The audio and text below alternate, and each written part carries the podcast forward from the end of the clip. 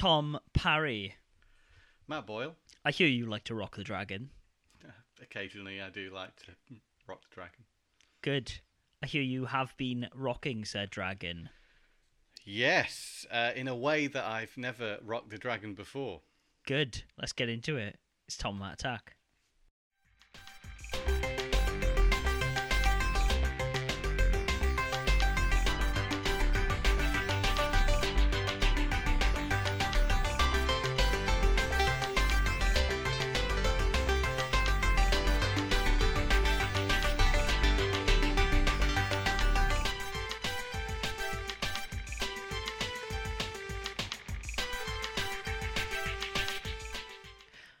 I was, for that introduction, just going to scream, Kamehameha! Um, but I, I thought that wouldn't be that great and probably confuse you, maybe even yeah. startle you, maybe give you a bit of P T S D considering the game we've both been playing. I'm glad my volume isn't too loud on the headphones right now. I mean, I'm definitely going to have to tweak the volume on that segment, but that's how it is. How are you, Tom Howard, before we yeah, start talking well, about... Yeah, very well, thank you. Yeah, Matt Boyle. Yeah? Um, had quite a pleasant weekend, uh... quite relaxing, makes a change from the busy working week, which I, I know you're well aware of.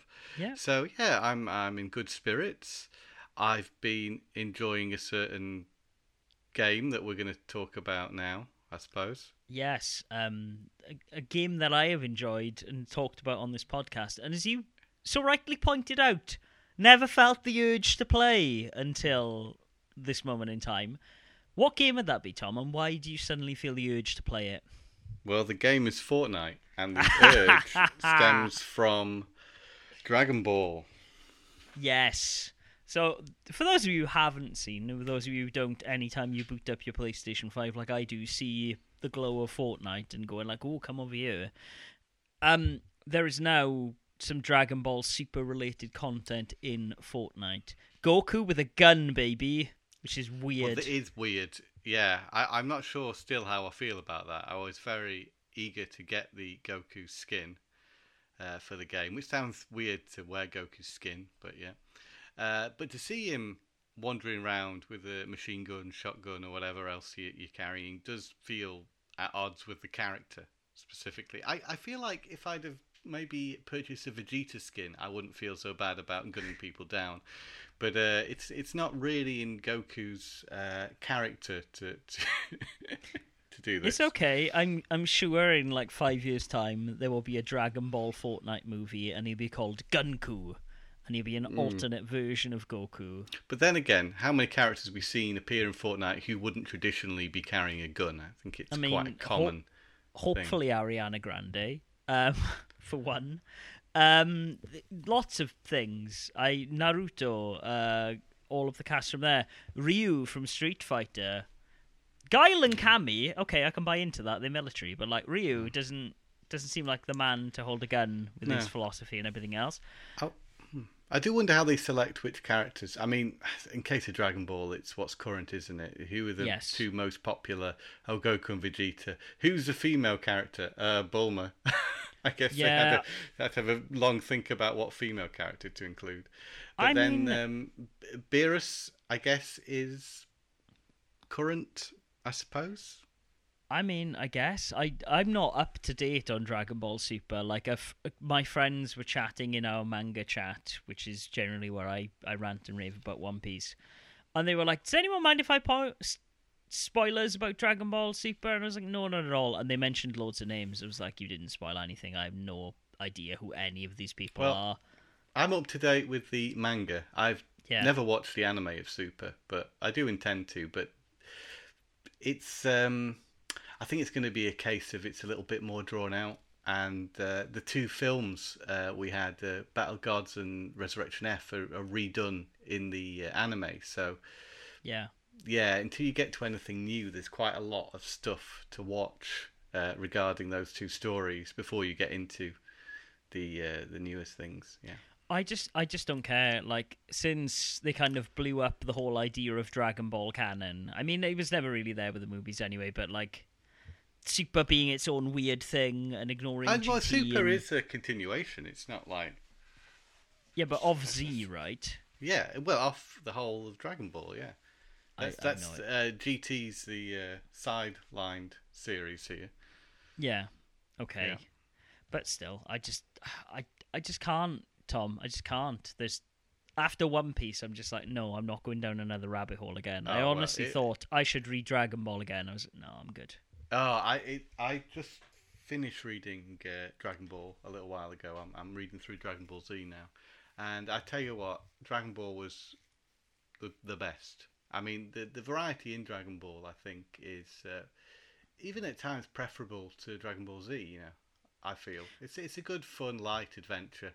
And as much as I like Dragon Ball Z, I, uh, yeah, I feel that Dragon Ball, as it was, the original story, was something truly quite special. I mean, Dragon Ball has a lot of variety to it, as you say. I've always thought Dragon Ball Z is just, I don't know, it is like peak shonen. Hey, we're going to be tournaments every single arc of this thing. Whereas...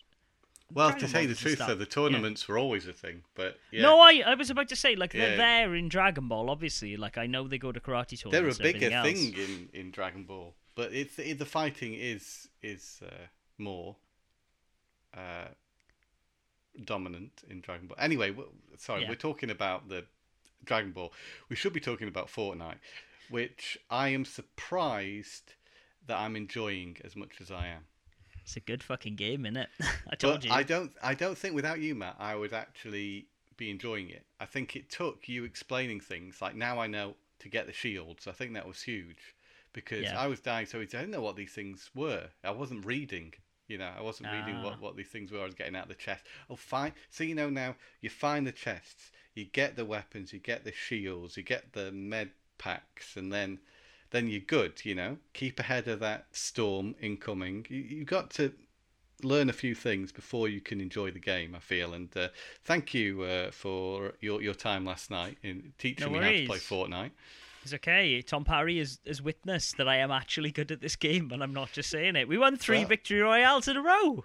We did, and I didn't manage the same this morning. The first time I actually turned it on and tried, I landed somewhere and got shot immediately, within seconds of appearing on the map. It, it happens. Um, But the following three games, I did a lot better. I was finishing top five um, yeah. at that point. So I think I got third. My best was third. And, I came and last... second two times in a row this morning, yeah. and I was really annoyed. Yeah, It's because, well, right, what happened was, in two games, I killed eight other players. Like, back to back, everyone was rushing me or trying to do Kamehamehas.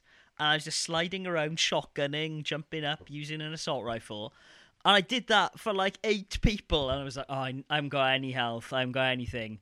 And then just one person just started lobbing grenades over a hill and then ran at me in a car. I was like, oh, I have no answer to your car. I've only got a shotgun. Yeah. It's um, it's very well thought out, I think, and it works really well. But I know it's not the only game of its type. No, um, definitely. There are many games like this. And I've not really played... many of them. I've seen you play Apex. I've never played Warzone. Yeah. Um. There's more, isn't there? There's there, pub- there more? I mean, there's P U B G. P U B G, which is yes. The game that's oh, yeah, I played this. that. I didn't like that. Um, P U B G, I like this more. P U B G for me was... It's very realistic. You have to think about things like bullet drop, and I that's not the kind of game I want to play. I understand there are people are... who are into like really when realistic you say things. Bullet drop, what do you mean? So you know when you have a sniper rifle in a game like Halo and you have the reticle and then you have like markers around the sides of it, like oh, for right. when an enemy's far away. There is realistic bullet simulation in games like P U B G because it comes from Rust, and so you have to be thinking, right, this person's roughly this distance away. I can't aim with the main reticle. I need to use the little markers around the side of the. Oh, I've got scope. No time for that. Yeah. No, I just don't care. Like it, that just takes all the fun out of it for me. Fortnite, if you've got a powerful enough gun, you just shoot in a straight line, but and I'm like, cool. To be fair to, to P U B G, when I was playing that, I didn't have a clue. I didn't have the knowledge I have now of the Battle Royale system as it is, uh, as I've yeah. experienced in Fortnite. So I think if I'd had that um, going into P U B G, I probably would have enjoyed it just a little bit more than I did. Um, I've only ever had one other experience playing Fortnite, and this was on the Switch. Curious, yeah. I downloaded it, I died straight away, I uninstalled it. That was my whole experience with, uh, I remember. with Fortnite. But now... Now I like the game very much, but I couldn't. I still couldn't see myself playing it for hours and hours. I think I, I, I feel. On one hand, yes, I could. I did have that urge to keep playing, but on the other hand, it was more to sort of increase my level than for my enjoyment of the game. It was more like I enjoyed it, but I've probably had enough now. But what made me want to keep playing was, oh, if I do this one more thing, yeah, then I can get this extra thing. You know? That's the thing, man. As I talked about it's on the, the episode where I got into it, they're very, very, very good at like laying breadcrumbs of like, oh, just do yeah. this one more thing, and then you'll get this or this, and oh, look at that! If you just If you just jump on the Nimbus Cloud and fire a Kamehameha and then land back on the Nimbus Cloud, we'll give you some we'll give you some X P for that. It encourages you to play the game in a different way, which I think is really cool, because I learned how to play Fortnite by using the quest system and going like, all right, mm. I need to do this. This is cool. Oh, I didn't know you could do that. So, for example, today there was one that was like, uh, to get the last recovery Dragon Ball, to get the Shenron glider, was... heal yourself in a tent. I was like, oh, I didn't realise you healed faster in a tent. That's interesting. They're very good at like going, hmm, people aren't using this feature. Maybe we should make this a quest to encourage them to know it's I there. I didn't realise that either. No, it, it it's a very clever game, and they're very they're very smart people, obviously, which is why millions of people play Fortnite, with how they so, engage their player base. It's, yeah. it's, a, it's a good game, though. I like it. It's free to play, essentially, which yes. gets everyone on board. But then, of course, by doing things like these collaborations, as they call them, they do tempt you to spend your money on them. They do. And, uh, yeah, of course, in this case, I, as I said previously, I bought the Goku skin, which wasn't cheap. I bought it in a bundle with uh, Beerus and some extra items and such. And uh, how I feel about that? I feel like the game itself is probably worth, what, the seventeen pounds I paid, yeah. which seems like a lot of money to me for the skins. But when I think about, oh, the game was free anyway, that's how I've I've managed to justify it in my in my head. Um, yeah, how you do just... you feel about uh, the price of things in Fortnite? I mean, for me, they're they're very expensive. To be fair, though, that is that is this model of game. Even Apex, mm. everything is very expensive. In Apex, it, yeah. you need to even buy the characters. So, yeah. I don't know. Like for me, Fortnite, at least there's no class system like there is in Apex where you need to play it. Also, as I, I mentioned, like I have played these games to death. I really love Apex Legends, and I think those skills are somewhat transferable to Fortnite, which is why I'm quite good at Fortnite.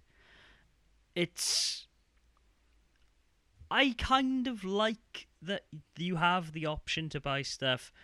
I think they are very expensive for what they are. Like, anytime I've gone to buy a skin, be that the Blanca one that got me in originally, or thinking, should I buy Kakashi? Should I get Naruto? I've thought about it and looked at the price and thought, well, I could buy the Battle Pass, which is like nine hundred V-Bucks. And potentially get a lot more skins for that, but that would require me to play more of the game. But, yeah, are they skins you want, I guess, is the thing. Yeah. Are you willing to pay that little extra money to get something that you really want? And, yeah. and that's why it caught me out. Um, but yeah, the fact I was getting two skins and all the items as well, I think sweetened the deal a bit, but I don't see myself doing that again. Um, really. You wait, Tom Parry. They'll they'll do another season of Dragon Ball stuff, and they'll be Mister Satan. Is this is like, this possible? Yeah, that they well, will do another season. Of so this Dragon is Ball? This is what they did with Naruto. Um, so originally it was Naruto, Sasuke, um, Kakashi, and Sakura, like the main three kids and their teacher. Yeah, and then they did another round. So I think they brought in Gar. Uh, his sister, who I've forgotten her name, Hinata, who's Naruto's wife now in Boruto, and another character. Oh, um, not Tsuna. The uh, the the. I'm, do- I'm oh, not very familiar with Naruto. you don't know Naruto. Um, yeah, they brought in another male character as well, so like two female, two male. I, I, to be fair though, to your point of like, oh well, what female character do we bring in? Bulma. I think had this game been be, been made five years ago, yes, you would have still got Bulma, but she would have been in, like, a bunny costume rather than, like, actually being her as a character. So I do give Fortnite some props for that, of not just, like, going, yeah, lady, and actually going, like, cool, you actually want to play a smart, empowered character from this show. Well, Bul- Bulma, go. despite her various outfit, has always been that, hasn't she? Yeah. Um... Well, not always that smart. Well, she's always been reasonably smart. Okay. I mean, she she but, made uh, she makes all the capsule stuff, man. I know well, her dad's that, that an is, inventor that is, as well, that is but very still. smart. Being able to fix that Dragon Ball radar all the time, yeah, she's mm-hmm. she's pretty smart. Um, but I guess in the pursuit of uh, uh, Yamcha, she hasn't always been the the, the, the smartest. I mean, not not in love, maybe, maybe in the scientific uh, area, but who who is smart in love, Tom Parry? That's the question I asked you. Speaking of Dragon Ball raiders, though, as you've already mentioned, there's a load of Dragon Ball Tap that you can get by playing the game now, and I've got a Dragon Ball radar, which is going to be on me indefinitely, I think. Yeah, I've got the Dragon Ball radar now as well. But it, it takes the place of uh, where Goku puts his... Uh, I was going to say where Goku puts his rod. I can never remember the name of Goku's oh, the, uh, the, stick. the stick near me. Nimbu or something. Um, yeah, but yeah, so... Uh, and it also covers up his uh, Turtle Hermit uh, logo or, or his uh, King Kai logo or whatever. Yeah. Symbol. I wouldn't say logo because it's a, it's a character. It's just a but, kanji, um, isn't it? Yeah. Yeah. Anyway... Uh, so yeah, but it's cool to have that, and yeah, I think I will be uh, making use of it as well. I I'm actually a bit gutted. So we alluded to it a little bit. There's a load of quests at the moment where, by doing certain objectives, you I think it's like three from each of these seven categories, you unlock a Dragon Ball, and you can hmm. get Shenlong as a glider, which is the thing where you jump out of the bus, you'll be riding Shenlong, which is fucking cool. But they've not done the Traditionally, what happens is you have a glider and then you have a an animation after that where mm. you're descending slowly, like parachuting. And mm. so there's no there's no animation for you descending on Shenlong. He doesn't turn into like a, a spirally dragon, so you slow down and fall on him. So you just glide in on Shenlong, and then when you stop, you go back to your regular one. It's like, aww. So mm. I might I might have to keep my blade wheel, like the... The character I have from season sixteen has a giant wheel of like neon blades that I surf in on, and then they turn on, into Matt. a parachute. You just said season sixteen, aren't we on season three? Oh, right. Yes, we are on season three. However, the battle pass that I bought was sixteen because Fortnite Fortnite went up to like season twelve or something. And then was like, oh, we should make this episode two now so we can get new people in. And so mm. all of the seasons are weird numbers. We're in, technically, we are in episode three or chapter three, season three. I don't bloody know, Tom. I've no. only been playing it a while. But, like, I have, on my Switch account, because at the time you couldn't link them, I have Battle Pass items from the fourth season, which is when it launched on Switch. But, yeah. Fortnite ah, numbering so system is did... weird. It's like Call of Duty, Tom. It's like Modern yeah. Warfare. It's them going, oh, this is a name that attracts people. Let's strip out yeah, the numbers sure. so people don't get intimidated. So it's possible to link your account. Like, I assume you have to have an Epic account you get to be an able Epic to link account. it to your... Yeah. Yeah. I don't think I've got one. I'm not sure. I currently. don't think I have an Epic account because I don't but need if the I... Epic store. If I wanted to jump to, say, playing on the Switch, though, I'd need to get one of them in order to carry across my character. You would. I say this yeah. in the nicest way. You're probably better playing it on the P S five. Mm. Well, yeah, I'm sure the experience is slightly smoother and, and the load time's faster on the yes, P S five. one hundred percent. Mm-hmm. The time cool. between games is a lot quicker on the PlayStation. Well, I, w- I, w- go on. I will say, though, particularly laggy. Because of this Dragon Ball stuff, I have not. It's been a while since I've experienced this level of lag in Fortnite. I, it's generally it happens at peak times, but I I think this event will be very successful for them because I've not played like this and it just been constantly laggy before. This is a very new thing. It kind of sucks because you can't really use sniper rifles when it's this laggy, and some of the yeah. tasks are use a scoped weapon. I'm like, I can't. Yeah, I had no problems yeah. this morning. I think it was more so in that sort of island, uh, Adventure Island area yeah. that was uh, more laggy than the actual main Battle Royale game. Yeah. You know, I haven't see, seen many people dressed as Bulma or Vegeta, though. I've seen a Goku. Yeah. But not Bulma or Vegeta. Or, or Beerus, for that I'm, one. I'm going to buy the Bulma skin, I think. I... My brain is just like, oh, well, should I buy the Bulma skin? Or should I just wait for when they inevitably do a second season of this in a couple of months' time and hopefully give me Gohan and Videl? Is that what you want to see? I would love to... Pl- I I kind of prefer how Gohan looks, generally. Like, especially if they give me, like... um, oh, what the hell is the name of the hero costume? Sorry, the hero costume. Like he, Gohan's like oh the s- superhero alter ego. Saiyaman. Saiyaman, thank you. Yeah. I would love to play in the Saiyaman costume. I think that would be dope. It, it seems fitting for Fortnite. It seems to be a very Fortnite stylistic yes. thing. Uh, what I was thinking now, what I'd like to see, if say there was four more characters, who would I like to see um, featured? I think it would be humorous to see uh, Master Roshi featured. Um, I don't think you're going to get him because you've already got the staff and the backpack. And his, yeah, and his in his shell. In his shell. Um, I I would say maybe Krillin would make Piccolo and Krillin make a lot of sense to appear. Uh, if we're to add another female character, it would probably be Chi-Chi, I guess. No, it'd be Videl. um, There's also isn't there also like a Lady Saiyan now? I'm not that. That yeah, there super. is, there is. But I, I, in terms of how popular the characters are and how um, Chi-Chi is more prominent than Videl, perhaps. Uh, yeah. Chi-Chi with a machine gun sort of makes sense. I'd like to see Chi-Chi chasing after Goku with with a machine gun. Actually, in Fortnite. I Android eighteen. Be... Oh, sorry, yeah, eighteen. Okay, eighteen's going to be it then, not Chi-Chi. I would imagine it would be eighteen. Okay, Piccolo, Krillin, Android eighteen, and Frieza, probably. Uh, yeah, or Cell.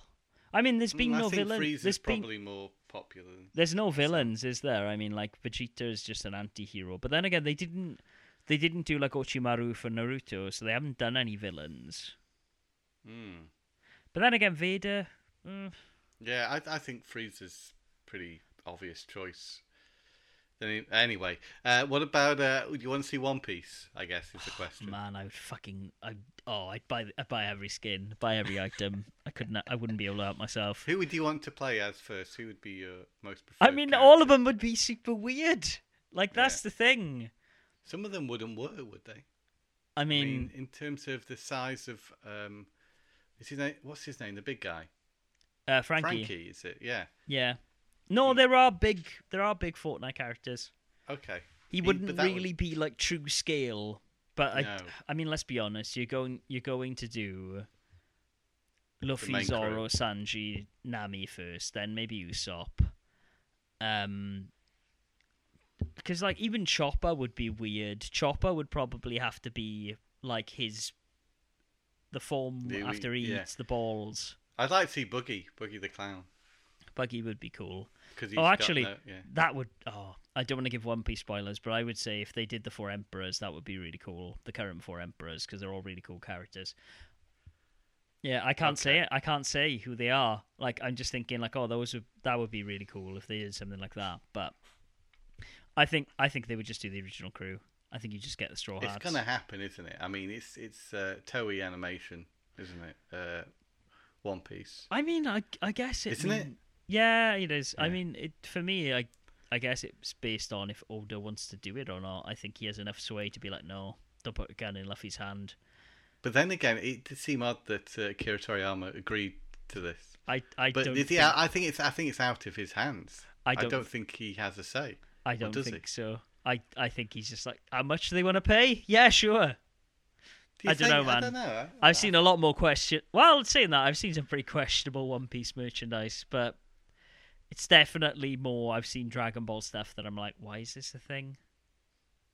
Hmm. If I think about like how how much licensed gear there is for both of those franchises, I'm like, hmm, I think they don't really care. But that said, I think Oda has been very specific around the stuff that Luffy does and doesn't do, whereas Goku, especially like, oh my god, I want Evangelion characters. That's what I want. I want uh, to. I want Shinji. I want to play Shinji and just have a breakdown every match and not pick up any weapons.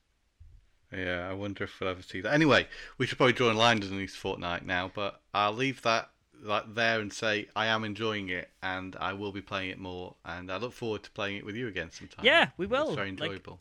Like, let's do it. I I will get my power level up. I will get my my key where I go kind of look like I'm going Super Saiyan and the ground breaks, because that will be dope. And I will do it with my weird anime cat lady. So, good. Marvellous. Shall we return to the subject we started last week, which was looking at the uh, consoles of the past? The consoles of the past! Yeah, let's do that. If so, I recall, yeah. yeah, we were up to Saturn and PlayStation and N sixty-four. Yes, and then we were like, okay, the P S two is going to be a, a meaty library for us to oh, talk about. Oh, right. I, I mean, I'm going to give the floor to you on, on the... P S. Well, should we start with the Dreamcast? That makes more sense because it came before. I think so. It is a yeah. a console. I yeah. Go on. I'll give. Actually, I'll hand over the floor to you because I oh, feel like yeah, I've been okay. talking about a lot of. I mean, if we're going to talk about Dreamcast, Tom, there's one person on this podcast yeah. who should start this off. So the Dreamcast. So, so we'll start off with that same question we were asking before. When you think Dreamcast, what comes to mind? Right. Yeah. And I think fantastic Sega arcade ports. yeah, like, yeah. It, it the hardware the Dreamcast is based around um, Sega arcade hardware. Is it the Naomi board or the Naomi I, board? Yeah, I, I think uh, you've got you've got things like Crazy Taxi and eighteen Wheeler and Virtua Tennis and uh, gosh, Confidential Mission and oh my, the li- the list goes on and on and on into some more obscure uh, Sega arcade uh, games as well. Um, also, you'd think Shenmue, I suppose, because yeah. for the time, that was one of the most amazing video games that we'd ever seen, I think it's fair to say, in yeah. terms of the amount of detail in that world and the scope of that game, and what was being attempted with Shenmue was pretty revolutionary. But maybe there'd been similar things in the P C space, perhaps, but in terms of a, a console game, I think it was fairly unprecedented. Yeah, for sure. And I mean, even in the P C space, when you had that kind of game, it was more... Yeah. It was more like an advanced point-and-click adventure rather than what Shenmue ended up being. You had games like mm. Atlantis, like I remember Discworld Noir. They were, you know, Grim Fandango. You had games where you were wandering around and interacting with characters, but it was always around mm. that idea of, you know, a point-and-click adventure yeah, rather yeah, than yes. an action game. That's a, that's a very good point. Shenmue introduced things like the, the real time and the weather and the waiting for things to happen and everything that made you feel like you were in a real world as a, as opposed to a game world. Relationships yeah. between characters, voice acting, the whole shebang. Um, great story, I think, and, and really well told. Also, I guess uh, you can't think about Dreamcast without thinking about Sonic Adventure and maybe to a lesser extent Sonic Adventure two, but still um, a good game. But I think Sonic Adventure is yeah. the one people associate most. Maybe they associate Adventure two with the GameCube. I, I do. I was about to say, yeah. yeah. uh, but there's, there's also uh, the amount of fighting games. Uh, Soul Calibur, Power Stone, uh, Capcom versus. S N K, Marvel versus. Capcom. Uh, yeah, a really solid selection of fighting games. I mean, you're also forgetting the fact that the console had online play and also featured mm-hmm. games like Phantasy Star Online. That's correct. Bringing finally like an M M O to a home console market. So, you had yeah, Choo Choo Rocket, playing that online was something that we did quite regularly. Also just... Dream- Yeah, yeah. They were, I was going to say it broke boundaries, the Dreamcast did, and all in that tiny, beautiful, white little box. And I think it's aesthetically a beautiful console. I know I've said previously the Mega Drive was beautiful. I also agree. The Dreamcast, as long as it's not yellowed... it Most of them looks, are. it still looks very nice to this day. It, the form factor of Dreamcast is great. You've got four controller ports. The V M U was also revolutionary, having a screen on your memory card, a screen that then slotted into your controller and you could view extra information on there. Sega did that uh, before uh, anyone else, to my knowledge, was doing mm-hmm. that. Uh, the triggers are fantastic. Actually, on that, the... that's not really true, though, is it? Because Pocket Station was a thing. Admittedly, but Pocket Station was not Pocket Station after Dreamcast. Or? I don't, I don't think so, Tom. It's for P S one because I remember that I remember there being things in the back of my Final Fantasy eight manual okay. that were telling me to buy Pocket Station. And right, then Pocket Station, out. Very cool, but you couldn't appreciate the screen when you're playing the game. No, that's true. Because you the, the thing was plugged into the PlayStation, so I think the Dreamcast stepped that up. It, and the triggers are great. I just want to say about the analog triggers on Dreamcast, um, really nice, and that's become a staple. I think Microsoft has based their whole Xbox controller around the Dreamcast controller, so that's how influential that is. Yeah, and I came to it quite late, which is interesting. I um, I was aware of the Dreamcast. I'd played my uncle's Dreamcast. I was blown away the first time I saw Soul Calibur on that. I'd, the graphical leap from the generation before to the Dreamcast, from N sixty-four to Dreamcast, it was like it really felt like the next level yeah. in terms of. Um, graphical quality, the whole the whole thing, and uh, I got a Dreamcast near the end of its uh, lifespan. They were selling them for fifty pounds from Game, and that's that's when I picked up my first uh, Dreamcast, and I picked up with a copy of Dead or Alive two, which to this day is one of my favourite video games, and one yeah. I've turned to quite recently and played to death. Uh, the version Dead or Alive Ultimate I've been playing lately. So. Um, I've got a lot of love for the Dreamcast, and there's so many games we haven't even mentioned. Uh, we haven't uh, even touched on uh, some of the R P Gs for the system. Probably the standout R P G is Skies of Arcadia, but I'm not someone yeah. who can really talk to R P Gs much. But I think some people view the Dreamcast as a very arcade-centric console, and they're absolutely correct. But you have got these bigger uh, adventure games, Skies of Arcadia, Shenmue. Um, there's not as many of them. There's Grandia two. I was about to say Grandia two also was... That thing, that was yeah. pretty um, big, um, of course. one hundred percent. Yeah, the other yeah. Headhunter uh, action-adventure game was pretty good. Um, there are more. Uh, the Dreamcast Blue library Stinger, is pretty egg, expansive. Like yeah. the the Evolution games or... Vol- yeah, it is Evolution, isn't it? Also, Evolution, F Gs, yeah, yeah, yeah. I don't know how good they are. I've never played. They're not them, bad. You bought yeah. me the second one, which I'm yes. very thankful for because it's now a very expensive game. Um, yeah. And I enjoyed my time with it. I thought it was pretty good. So, so how do you feel about the Dreamcast? Let's, so let's I see. never, I never owned a Dreamcast until we were living together. Um, until like you were not, until I experienced your Dreamcast, I never owned one. I have a weird relationship with the Dreamcast. It was always, unlike the Saturn, it was always a console I really wanted.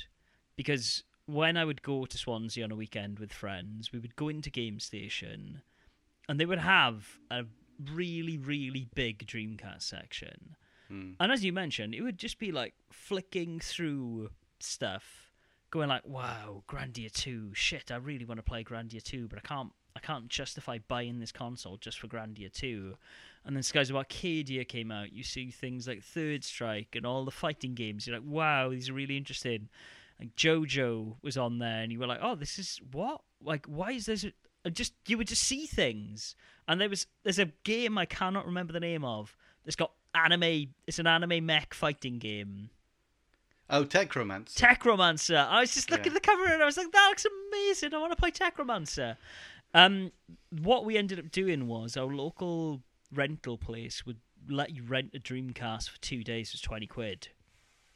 So some weekends we would just chip in twenty pound, go to my mate Craig's house and play the Dreamcast. And generally what we would do is just get the more gimmicky stuff. We'd just play House of the Dead. We'd play yeah, things like Sega, Sega Bass Fishing with a crazy controller yeah. that looks like a fishing rod. Um, yeah. We would... Oh, wow. I, I I forgot a lot of arcade. I forgot Virtua Fighter three. I forgot mm-hmm. uh, F three fifty-five Challenge. Um, gosh, Sega Rally two. Yep.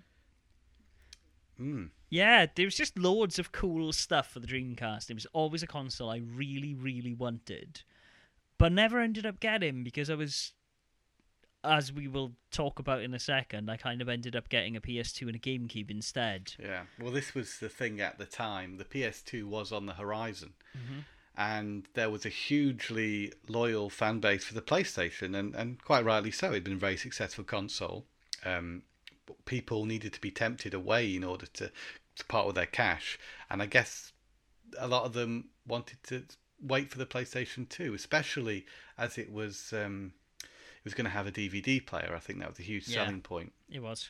For a lot of people, and that's the Dreamcast doesn't have that. It can play C Ds at least, but uh, it, it it can't play D V Ds. And yeah, at that point, that was the thing people wanted. It yeah. was very important to people. So, but the, yeah, so so perhaps some of those things contributed towards uh, the demise of the Dreamcast. Uh, but at its time, it was pushing boundaries and doing things we'd never seen, and develop, de- delivering really quality experiences. Like, weirdly, right, everyone talks about, oh, the Sega of old. A lot of my feelings about the quote-unquote Sega of old are tied up to the Dreamcast. Yeah, and I think that's true. For the Sega brand as it is now, the Dreamcast is still incredibly important to Sega, because some of their franchises which people think fondly of now, like Crazy Taxi... Jet Set uh, Radio... Be- And Jet like, Set Radio, we have mentioned that, even, have we? Um, yeah, began life on the Dreamcast and or in the arcade. Um, yeah, it's um, yeah hugely important to Sega's identity, and sure. to think that it came so long after the Master System and the Mega Drive, and after the Saturn, which you know would you'd think that in the West at least after the Saturn. Could Sega ever recover? And the Dreamcast just, they rose from the ashes like a phoenix, and the Dreamcast was, yeah, uh, a real special console, I think. Yeah, I mean, we've talked about it a little bit. Like, it was a console ahead of its time, which th- really sucks for Sega, because I think had that console came out like two years later, I think what Sega saw where the world was going, but the world wasn't ready to go with them, and that's often the case with a lot of innovation. Hmm. I it, honestly, like, we've talked about it. I have biases towards how I feel about the Mega Drive. No one I really knew had a Saturn. I wasn't really exposed to it. But everyone I knew kind of wanted a Dreamcast. We just, mm. I didn't know anyone who owned one. And until it was eventually, the big tech, wasn't yeah. it? It was like, we'd never seen games that looked like this. Mm-hmm. You know, at that time, it was like, he wanted it because it was the new technology. Yeah. Yeah. Ah, but th- there are a few um, bad things about the Dreamcast. And I mean, I think it's only proper we address them here. Finding one that works in this day and age is probably well, top of my list. It has a very common issue that's very easily fixed. It's to do with some um, connectors. Uh, the Dreamcasts, as they go on, they have a habit of resetting themselves. Yeah. Uh, I've experienced this a lot, and if you don't know about it, you might be tempted to buy another console. You don't necessarily have to do that. I think the first thing you should do, if you've got a Dreamcast which is resetting itself, is to open it up, and there's some pins you just need to push. You, you, you'll read various things online about needing to add extra solder to the pins and such, but a simple pushing them in one direction, I think, towards the back of the console, uh, they're to do with the power, and that's why it, yeah. it keeps resetting itself. That is, a, for me, has always been a huge issue with the Dreamcast. Yeah. The, the the biggest issue by far. And I think that's a real shame that it has that sort of manufacturing fault. Yeah. That if, you, if you're not in the know, yeah, you, you might think your Dreamcast is, is knackered and you can't fix it yourself, which, you know, I'd like to say right now, you can. Yeah. Hopefully, com- if it's that specific problem. Compared to, you know, the wonders of the Xbox three sixty, which is like, if you've got three red rings, you may as well just throw the thing out. You, there are yeah. some things you can do with the Dreamcast. You can also, like, I know people tend to have issues with the the laser reader, the optical drive. Sometimes I've, Yeah, I've had one Dreamcast where, where the uh, optical uh, drive has, has died. Um... That wasn't bought as new. That that was a second-hand console. But yeah, yeah so that, that can happen, and that can happen with, with any like C D-based yeah. console. Uh, one thing I never really liked about the Dreamcast, it didn't bother me at the time, but nowadays it may bother some people who want to, you know, revisit the Dreamcast, is how loud it is. Yeah. Um, the the reading of the disc on the Dreamcast is incredibly noisy, and, and more so on certain games than others. But the constant noise it makes yeah. is not pleasant, and having silent consoles as we do now, it is jarring to switch on a Dreamcast and return to it. But of course, the experience is more than make up for that. But it's worth noting, I think, as a, a negative about the Dreamcast. Yeah, and I think it's a fair one. But all things considered, I, it yeah, these are nit- yeah. this is nitpicking. This is nitpicking. I mean, overall, it's very good. And the fact it had four controller ports is fantastic. I like that controller. Always have done. Me too. Um, yeah, I think, it, as I say, it, it was a prototype Xbox controller, and the Xbox controller, for my money, is still the best controller out there. Mm, I, yeah. Mm, it's, yeah. Yeah, maybe. Like... Like we're getting ahead of ourselves, Tom. We're not even talking like modern gen yet. I, no. I do like the Dreamcast controller, definitely more so than the GameCube controller.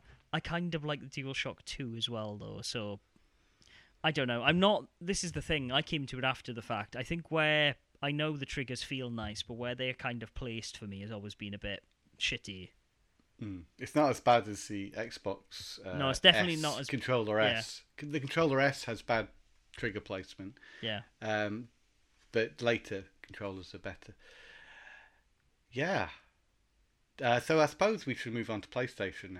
uh, we, we probably should on about how much I love the Dreamcast, uh, but but this is the thing, this is the weird thing. I have, despite not owning one, I have a lot of love for the Dreamcast.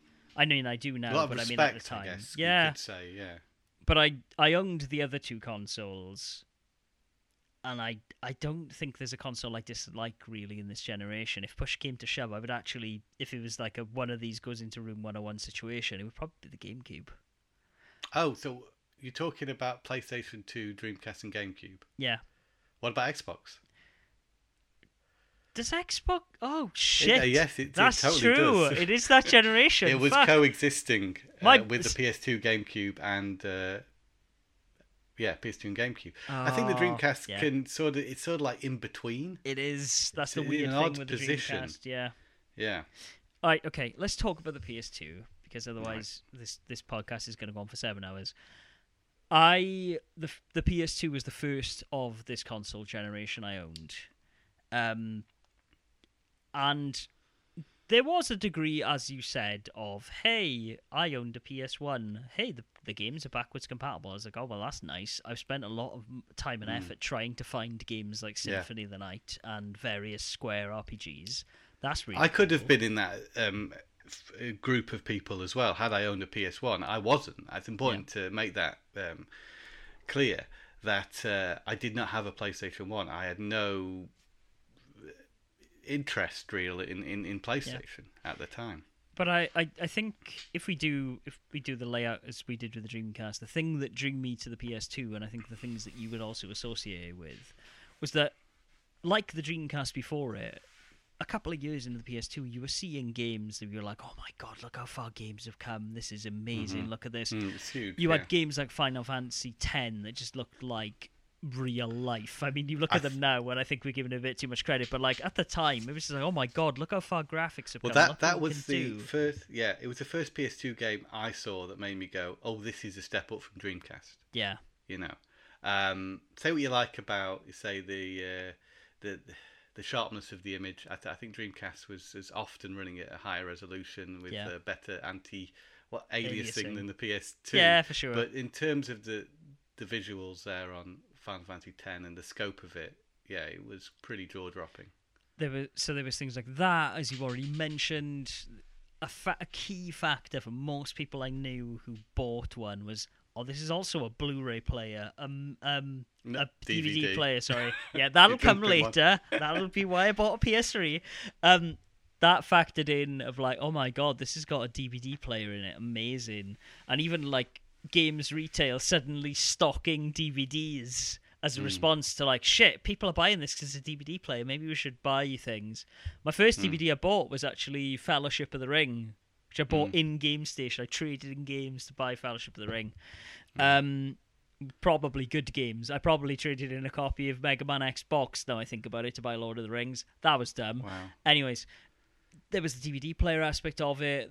There was the first console for me where I really, really started playing first-person shooters, and having two analog sticks to play a first-person shooter essentially redefined what modern F P S games mm. are on a home yeah, console. Yeah, you could, you could argue that was a shortcoming of the Dreamcast, that the previously the PlayStation introduced its two analog sticks, and uh, the Dreamcast didn't have that. And, uh, yeah, m- maybe that hurts it a little, but... Um... Yes, that's a good thing about P S two. For I, sure. I have a very vivid memory of sitting in my mate Dan's house and playing Time Crisis two for the first time and being like, oh, the, I need to move the camera and where I'm aiming at the same time. What the... And then by the time you got used to it, you're like, oh my God, why has this never been a thing before? This is so good. Did you play Time Crisis two before Time Crisis one? I played Time Crisis two before Time Crisis one. And yeah, Time stri- Crisis one was my first experience yeah. of that. Yeah. And Jesus, God, that was vomit-inducing at the time. Yeah. I think it's one of those games, the first time splitters, which does turn my stomach a bit. Yeah, it's fair. My mate, my mate Dan also got a P S two at launch, and I remember going over to his house and playing Devil May Cry and just watching him, because he, he just he got the PlayStation two. He'd been given it very early Christmas morning because he used to work on a milk float. So he came in at like four o'clock from work in a milk float, and his mum and dad gave him this P S two. And like by the time I came over in the afternoon, he was on the final boss of Devil May Cry and just being like, "This is the best thing in the world." Mm. Um, so I, ha- I definitely had friends who were very, very early adopters of the P S two. Um, I th- again, I think it just modern games and where we are now, especially with things like Grand Theft Auto three and going into just where J R P Gs went after Final Fantasy X, you had Metal Gear Solid two, which is eventually the game that I looked at and was like, okay, I need that. I was saving for a GameCube. I was waiting for GameCube to come out, and they pushed the deli- mm. the release date, and I was like, actually, you know what? I fucking... I need to play Metal Gear Solid, and Final Fantasy is out on Friday. Mm. I need mm. this console.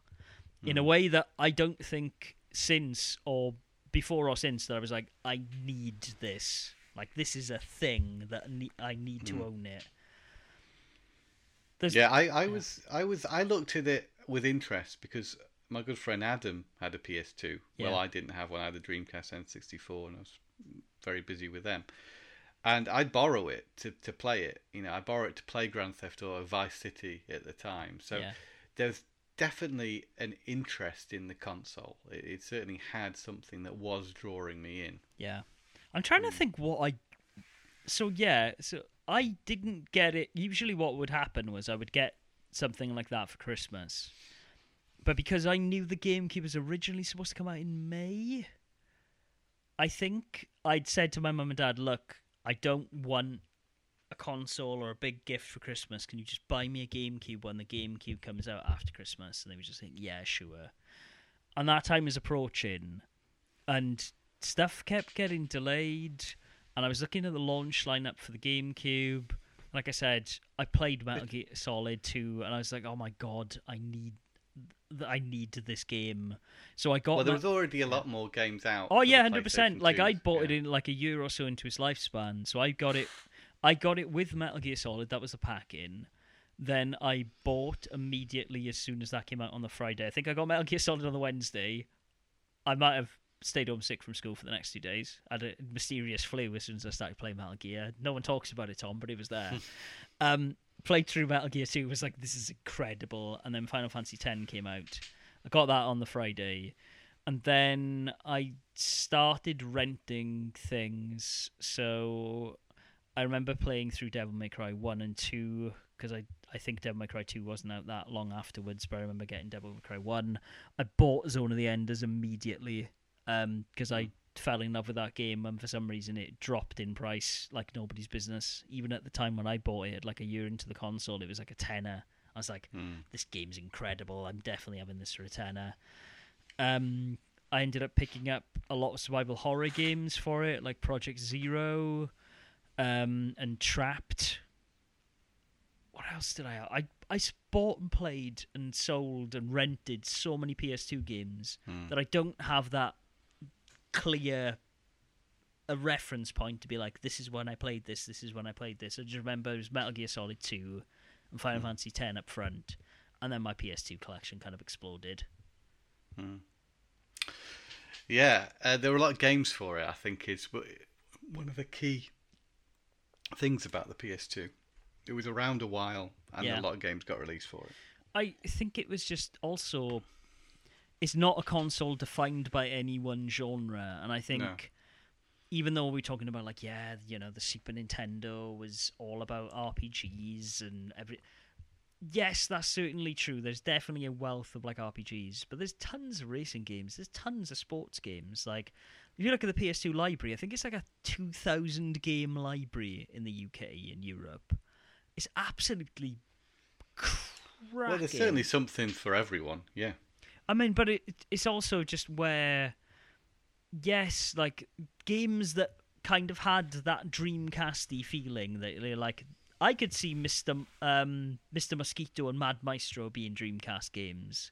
Mm. But then you start to get that, like, Japan Studios flavour of weird stuff starting yeah. to trickle in. And you get games oh, that, yeah. like, Ico. Rapper the Rapper two, uh, Gregory Horror Show, uh, Under the Skin from Capcom. Uh, there are a lot, actually, of peculiar Japanese-flavoured games that, were, that saw Katamari... Uh, Damacy on uh, U S release, yeah. not not PAL. We got this, We Love Katamari, I think. We did get We eventually. Love Katamari. I, I remember yeah. at the time I was working at Game, and uh, we had one copy of that in, and yeah. my good friend Neil pre-ordered that. Yeah. And we only got one in because of that one pre-order yeah. of We Love Katamari. There was also a Guitaru Man yeah. on the uh, P S two. Uh, Yeah, there, there was a wealth of really interesting games. A uh, Freakout from Treasure, I yeah. think. Is it Freakout? Yeah, Freakout. Yeah, yeah, yeah, yeah. Oh yeah, it's great, great library. I mean, it even started strong. I mean, like you had Dark Cloud as a launch title, which is a game that is loved and revered by a ton of people. There's just so there's just such a wealth of amazing stuff on there. Like Kingdom Hearts started on that console. You've got fucking. I can't process, because as soon as I think of one game, I think of another game. And I think it's probably why I've got so many P S two games, because it's just mm. such a wealth of stuff. Yeah, good fighting games as well. You've got all those uh, sort of ports. Capcom versus. S N K two, which only originally saw a release on the Dreamcast in Japan, made mm-hmm. its way to P S two pretty early on. Uh, of course, we had Tekken Tag, and then Tekken four, and... the best Tekken up to that point, Tekken five, uh, uh, also Soul Calibur two, three, yeah, and, and many more fighting games for that system. Uh, Marvel versus. Capcom two saw a release on P S two as well. Everything was covered. Also, it's the first console for me where you started, I mean, obviously you have the, the Treasure, oh no, it's not Treasure, is it? It's Hamster. The arcade kind of like collections that we started to see in Japan that are very good, but also oh, like sure, I have yeah. the art, the Art of Fighting anthology. I know you have like Samurai Showdown collection. They started There's a to Fatal do... Fury one yeah. as well. Yeah, they started to like compile games. I mean, like I've got King of Fighters was the first time I remember playing King of Fighters on a home console. I know it's also there was uh, the first King of Fighters release, if I remember correctly, was two thousand one, two thousand two. Yep, the two of them came yep, on one, one disc. Mm-hmm. And then later you got uh, a collection of uh, everything from ninety-four to ninety-seven or ninety-eight, yeah. I think. ninety-seven, probably. Also, like, Street Fighter Anthology, Street Fighter Anth- Alpha Anthology, like... Well, Street Fighter, uh, the anniversary, uh, the Hyper Street Fighter two. Mm-hmm. Um, yeah. Yeah, it. I have a lot of nostalgia for the P S two, as you can probably tell. It is the the console I have multiple versions of. And honestly, like, some of that is aesthetic. Some of me going like, oh, well, I've got Slims. I don't own any other console. I have I have every region of P S two. I have a Slim from every region. I've got multiple PAL ones because my library is so extensive that I'm like, yes, they're everywhere, but I also want to have a P S two if my P S two... A goes. Working P S two. Exactly, like, of any other console. Because, I mean, to be fair, it's also then my P S one library as well, but... It works. Yeah, for P S one that. Games played really well on it as well. It wasn't like there was a compromise to no. playing P S one on it. It was just like playing on a regular P S one. There's literally a P S one in every P S two on a chip. Yeah. It's not emulated. Yeah. It's amazing. It works as it should. But the, the amount of games, if you really were into collecting, and collecting became very affordable for the P S two at a certain point, uh, you're going to need lots of eight megabyte memory cards. Yeah, yeah. I have, I literally have a drawer of eight megabyte memory yeah. cards. And that gets that can get confusing, remembering what's on what. That's a problem if you're really into collecting with P S two, remembering or making a database of what's on the memory cards. I tend to... My, my strategy for this has been... in recent years, especially like R P Gs, hmm. I will I will keep a memory card that has my Kingdom Hearts and Kingdom Hearts two saves in what in the Kingdom Heart whatever one I played last will have that memory card in. Because, in the case, yeah, it's got I just like keep the it, I've used holder. that. I use that holder that I never used to use because I'm like, right, I want to remember where this kind of save is. Therefore, I'm doing this. I do just That's have a, a draw. Idea. I do have a drawer full of stuff that is like, okay, these are memory cards I've got that either I haven't plugged in because they were in a case already, or I got them with a console, yeah. or they weirdly sometimes like charity shops here will just throw them in like random odds and sods bags, and so I ended up yeah. buying bags of electronics to get memory cards. If you ever see one, it's good. idea to pick one up. Yeah, for sure. Enough. I mean, I, I've. It's also a thing that people collect the type, the the Magic Card, like the official ones in different color variants as well. The same mm. way people collect controllers. I've also, mm. I know the N sixty-four did it, but like the wealth of official color variant controllers to the P S two. It's got to be like the biggest variant library of any. I remember console. There were variants on P S one. As well, yeah, they were uh, of of see-through controllers, but like it was mostly see-through plastic, like a red one, a green one, um, maybe a blue one. I'm not one hundred percent sure. I know definitely a green and um, uh, it's definitely. I've a got red a charcoal one. P S one controller. Yeah, yeah, which was when the redesign of mm-hmm. the, the the actual P S one. Yeah, um, it was around that sort of time. I've I've got. I think I've got like twelve different P S two controllers in different colours. I just mm. keep seeing them, and I'm like, oh, I've never seen one of those before. I mean, I'm doing it now a little bit with the P S three as well, because that is a console that also has a shit ton of co- controller variants. But yeah, it's just nuts. Just Sony really catered that console, I think, to people's individual tastes, and I kind of commend them for it. It's like, like it's so successful. Where do you go with it? How do you sell even more? Because everyone's got one.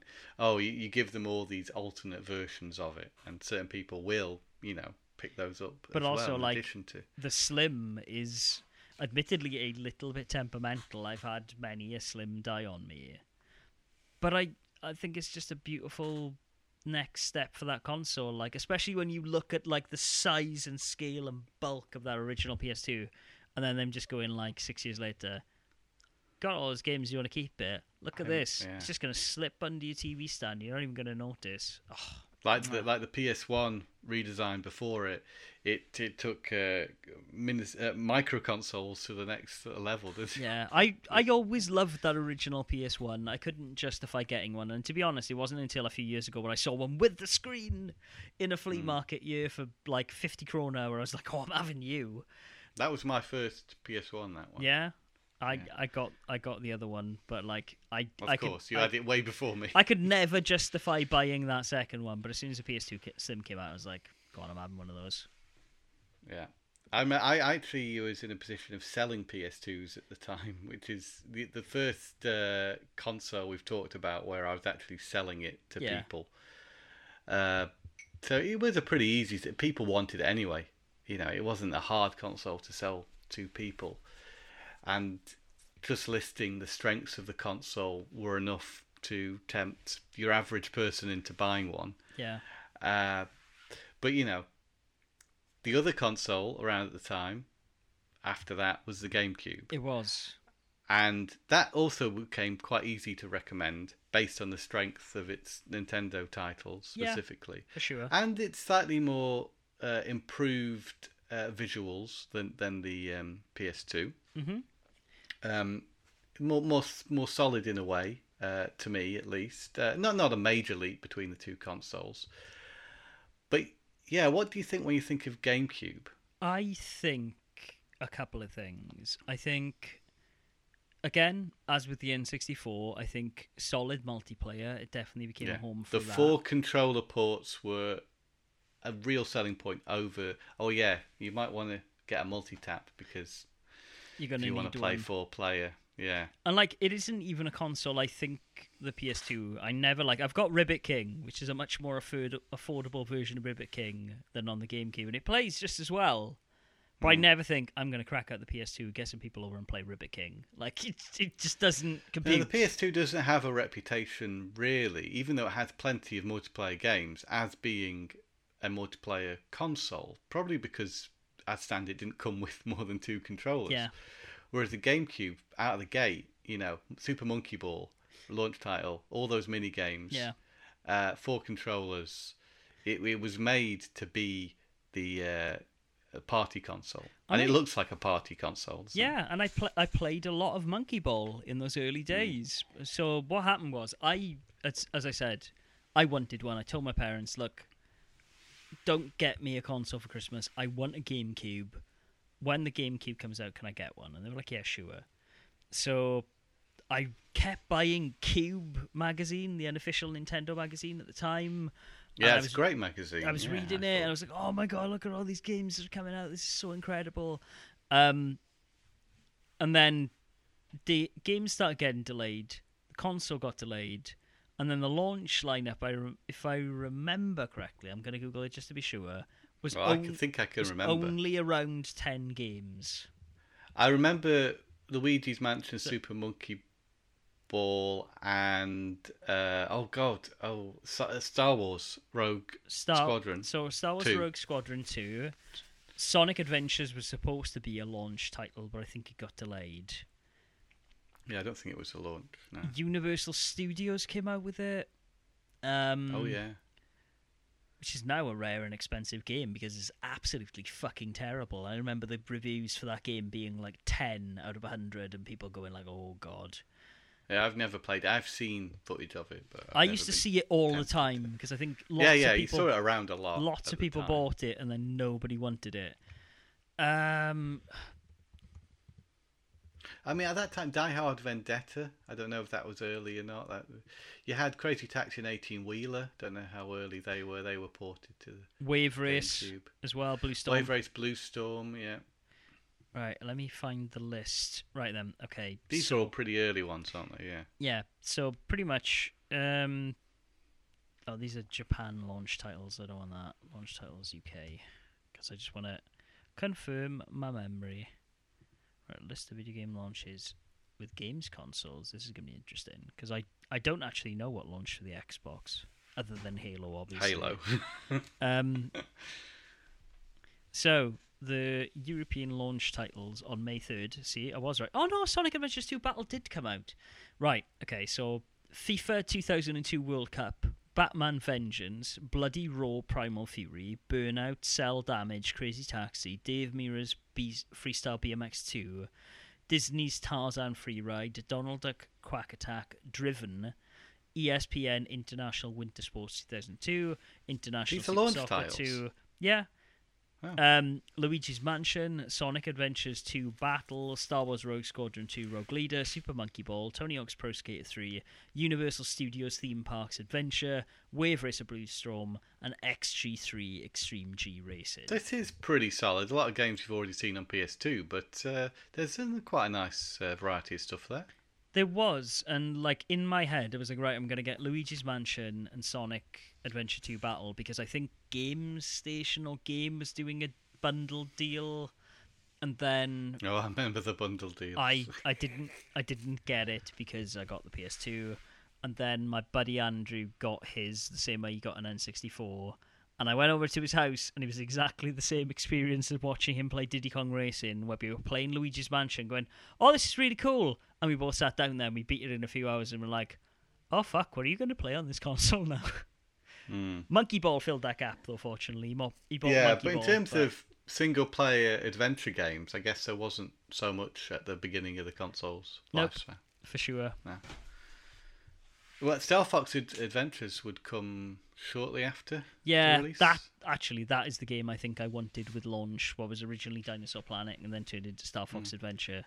And then I think that got delayed. And I think that was the thing that made me go, no, actually, you know what? I'll get this later. Mm. I mean, right. So that launch titles aside, which to be fair, now looking at it, I'm like, actually, this, there were some good games. I think I was just being like, oh, I want a P S two and trying to find reasons not to get a GameCube all of a sudden. The, the games that really I think about when I think about the GameCube are obviously Wind Waker. Um, mm-hmm. I remember seeing the the demo for the realistic Ocarina of Time at Beast World or whatever the hell yeah, it was at the time. Well, yeah. And my mate Dan downloading that off the internet, off Napster, and us watching it like five times in a row, going, wow. Mm. Um, that was great. That was incredible. And then like they announced Wind Waker. I was like, that looks cool. And everyone I knew was like, ah, this is terrible. What are they doing? Um, and then got it, and it was incredible.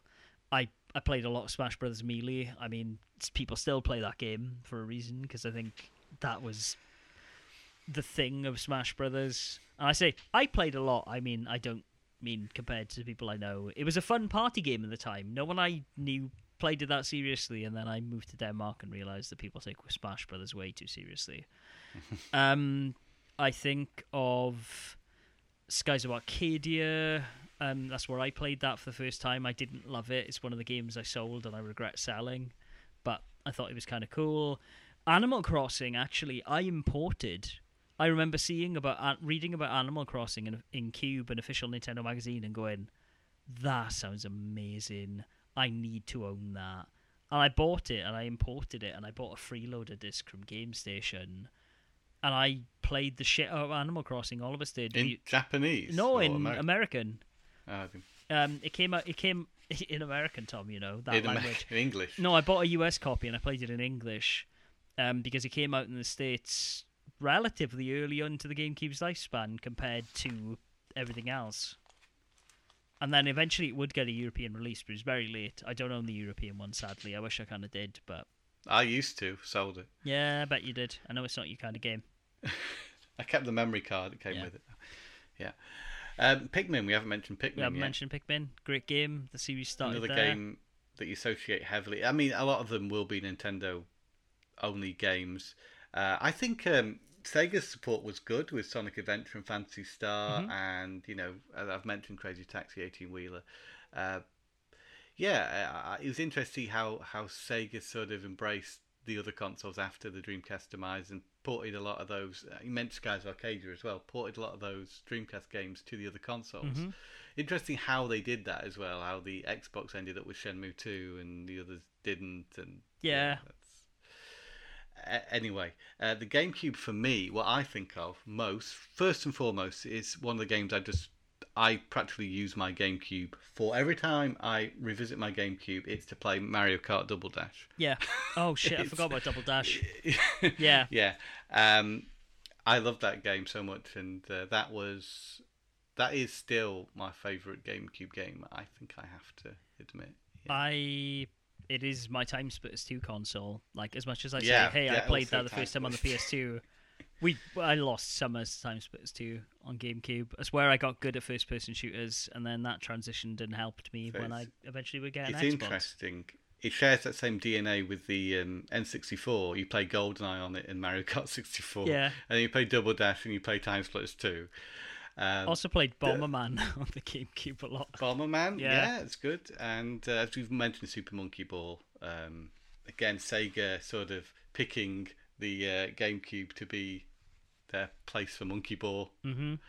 Um, I think they probably looked at it in terms of ages and probably yeah. thought, well, Nintendo probably down age. Let's, let's put Monkey Ball and Sonic on there, and then PlayStation. Let let's put uh, F three fifty-five Challenge and Echo the Dolphin, and uh, have an Altered Beast on there. Hey and, man, and maybe they, a bit it, more... it led to Yakuza. I'm not going to fault them on and, their decisions. And, and, and Yakuza, yeah. Um, The GameCube makes me smile when I think about it. You know, it's got a handle, you know, which I think is a pretty uh, quirky thing for it to have, but very practical as well. If you ever move a GameCube, you yeah. use the handle. Oh no, you absolutely. Yeah. I've I've done it many a time, Tom. I mean, it is it is the console I use the most. It's what I used to record biographics. I literally turn a GameCube on at least once a week at the moment, and you're the the GameCube player we're talking about, yeah, for the Game Boy player, yeah, yeah, yeah, and the Game Boy player is also quite an important part of uh, the GameCube mm-hmm. and its legacy. First official licensed uh, wireless controller I owned as well with the Wavebird. Yeah, Wavebird. Big, big, big deal. And uh, also the tiny discs, which did mean that some discs had to be spread across multiple discs. Yeah. Some games, sorry, had to be multiple discs. In the case of Resident Evil four, I think after Mario Kart Double Dash, it's Resident Evil four for me has been another standout uh, GameCube title. I mean, because that... Capcom really embraced, for some reason, the GameCube as the adults console for Resident Evil games. Yeah, but I mean, it was the Capcom five, wasn't it? Like, that's mm. what did it. They were like, New, oh, Beautiful Re- Joe and... New Resident Evil, Beautiful Joe, Project Number three, and then the other two yeah. games that never came out that I can never remember. Oh, Killer seven as well. Like, oh, Killer seven, yeah, absolutely. And then Phoenix something or other, and then it never came out. It was the fifth game in that okay. that no one ever talks about, yeah. Yeah. It's strange you didn't get Akami. That was a P S two game. Yeah, I mean, yeah. hey, there's some there's some weird choices. Like, to your point though, I think with Sega in particular, I think they put stuff on the Xbox as Microsoft saying, "Hey, give us some games that are gonna help us attract and win over a Japanese audience, because all of these Western shooters probably aren't gonna do it." Well, the, the the Xbox really was, in, in a way, the spiritual successor to the Dreamcast, I think, in terms of its online focus. Yeah. And uh, it has four controller ports, has a very similar controller. It also has that uh, hard drive, which for me, you know, it's, it's a huge deal uh, for the Xbox. I, well, I think we'd probably be wise to leave the Xbox till next time. I think so. Yeah. But uh, it's just been great to chat about uh, Dreamcast, P S two and GameCube. I think all three consoles are, are fantastic. The Dreamcast holds a special spot for me. And uh, I think the P S two is absolutely great. It sort of sits in the in the middle. It's like, oh, it's fine, but it, has, it lacks the same sort of appeal to me as the GameCube and the Dreamcast. They're both sort of quirky things, where yeah. the P S two is sort of like the mainstream console. It does it jack of all trades. It does it all. It does it all pretty well. It does. But it doesn't have those extra flourishes that the oh, other two consoles man. have. I, I, yeah, but I think what it doesn't make up for those flourishes, it makes up for in like an exceptional game library. Mm-hmm. Like I said, yeah, it, it is it's... the it is the home of like yes, there are some there are some strange games on the GameCube and Dreamcast, but like P S two's got some weird shit on it as well. Mm. Like, admittedly, Nintendo weren't trying to sell you a microphone and Odama and whatever on the on the P S two, but the iToy came out. There was, like... They did some strange stuff with that console hardware. Guitar I mean, Hero. It, Guitar I mean... Hero. It had a modem. You could play SOCOM Online and Twisted Metal. Like... Overall, it's probably the most solid of the bunch, arguably. Mm-hmm.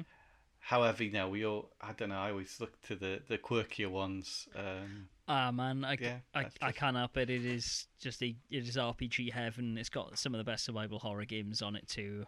If I, if, if it was a choice of, hey, you can only save one, as much as it would pay me to say it, it would be the P S two. As much as I would hate, like, the, the Dreamcast, would be like, ah, okay, bye, bye GameCube. Xbox, I'd just be like, oh, can I just keep Halo two? Can I play Halo two on then? And they'd be like, I'll buy it. Oh, let's, let's save yeah. the Xbox, because I, I have a lot of good things to say about Xbox. But me too. I think if we save one, it would have to be the Dreamcast for Soul Calibur and Shenmue, because they're in my top five games of all time. Yakuza, man. So it has to, it, it has to be that. Yaku- it has to be Yakuza, yeah. Metal Gear yeah. Solid. I can't, I can't not live without those games. And on the other hand, you've got the GameCube, which is Resident Evil four and Mario Kart Double Dash. So, and then the P S two, it's like, mm, there's not like any one game on the P S two that I, I love that's exclusive to it. Ico, I'm trying to think. Shadow of the Colossus. Yeah, yeah, they're great games, but for me, they're not my favourites compared to what I've, the four that I mentioned then. So I can't save the P S two because it doesn't have my favourite games right. on it. It does have Resident Evil four, I guess. It does. But, um, right then. It I... does have Soul Calibur two, but it doesn't have Shenmue. Right then. Mm. Other than Shenmue, I'm I'm going to say we should park it here. I want you, Tom Parry, before we record next week, to go up and look at your P S two collection. You know, that entire fucking room you have filled with P S two games. And say, yeah. oh, no, yeah. I'd throw the P S two in the bin. I think I can't think. You know, they're very affordable games. There's a lot of them. They're good, but are they on the level of any of those four games I've mentioned? For me personally, I don't know. Maybe because I haven't completed a lot of games. You know, I, I tend to sort of I completed Resident Evil four. That's why I can speak so highly of it. But uh, I never played through anything on the P S two to completion. I, played, I don't think I played through so much. Gregory's Horror yeah, Show. Yeah, this is the thing. I games. mean, also my tastes lean more towards arcade style fighting games, driving games. Dreamcast are great for that. We didn't mention Metropolis Street Racer, which is a fantastic game. I mean, um, there's so many of those on the P S two though. Like, how many Ridge Racers are there? You've got Gran Turismo. You've got so many incredible games. I mean, we just said, like, pretty much every good fighting game ever made is on that console. My, yeah, yeah. My focus was on more those sort of games. And, uh, you see, Burnout Revenge is one of my favourite games. Yeah. And that isn't on the P S two. That's on the Xbox and three sixty, isn't it? No, I think that's P S two. No, I don't think Burnout Revenge is on P S two. I'm going to look that up now. I I'm need pre- to know. I'm pretty sure it's on P S two, Tom. I'm pretty sure I own a copy. Is it? It is on P S two? Yep. No, it can't be. It is. Platforms, wow. PlayStation two, Xbox, d- Xbox three sixty. I don't associate that game with P S two at all. Um, funny that, I used to listen to like custom soundtracks on that because, you know, it really suited some sort of heavy, heavy music, that game. Okay, yeah, well, the P S two is great, but I still would rather play it on Xbox. Fair, I, I think. Fair, and we'll um, leave that discussion for next time. Yeah. I, I'm, try- right. I'm trying to think, like, I'm desperately racking my brain to be like, oh, what is the best game that I can convince you with? I mean, you just talked about playing Vice City with such, like, I know it's, I know yeah. it's also on Xbox, but, like, it's where... I like Vice City. It's where it's from. You just talked about Katamari with such... grandeur. Ah, oh, anyways, let's draw a line under it, Tom. Because they're all up there. They're all, but both Vice City, Katamari, they're top tier games. They're not my favourites. This is it. Yeah. Interestingly, yeah. now I'm looking at these things. Neither of us mentioned Ratchet and Clank, Jak and Daxter, or God of War. Anyways. N- n- yeah. Not not not my favourites, but still top tier games. I mean, I know you. I know you've got a tattoo of Sly Cooper. I know you. Oh, yeah, I know my, you love you some dudes from Cerberus. But yeah, yeah. yeah. Anyways, let's wrap it up. Okay. okay, if you enjoyed this trip down memory lane and this unofficial Fortnite podcast that this is slowly becoming, you can find us in a variety of places, such as on Facebook dot com, Facebook. Uh, Facebook dot com forward slash Tom and Matt Attack, on Twitter at TMAcast, at Gameboy for me, at Tom Parry eleven for him. You can find us in a variety of places to listen to, such as on Tom Matt Attack Talk. com forward slash podcast blast process dot com. We're on iTunes, Stitcher and Spotify. While you're there, give us a cheeky rate, subscribe, let us know you're listening. Maybe, you know, just say like, yeah, I want to play some Fortnite with you, or I want you to talk more about Fortnite, because I couldn't talk about Fortnite for days, I think, at this point. But next week we'll talk about the Xbox. You, prob- you could probably talk about Fortnite for a fortnight, couldn't you? I probably could, yeah. Or maybe we should have a Fortnite Fortnite and just talk about it next week and then never again. Right, okay, Tom Parry, it's always lovely speaking to you. I'm going to go out and enjoy some sunshine. So until next week, everybody, be sure to game on. Game on.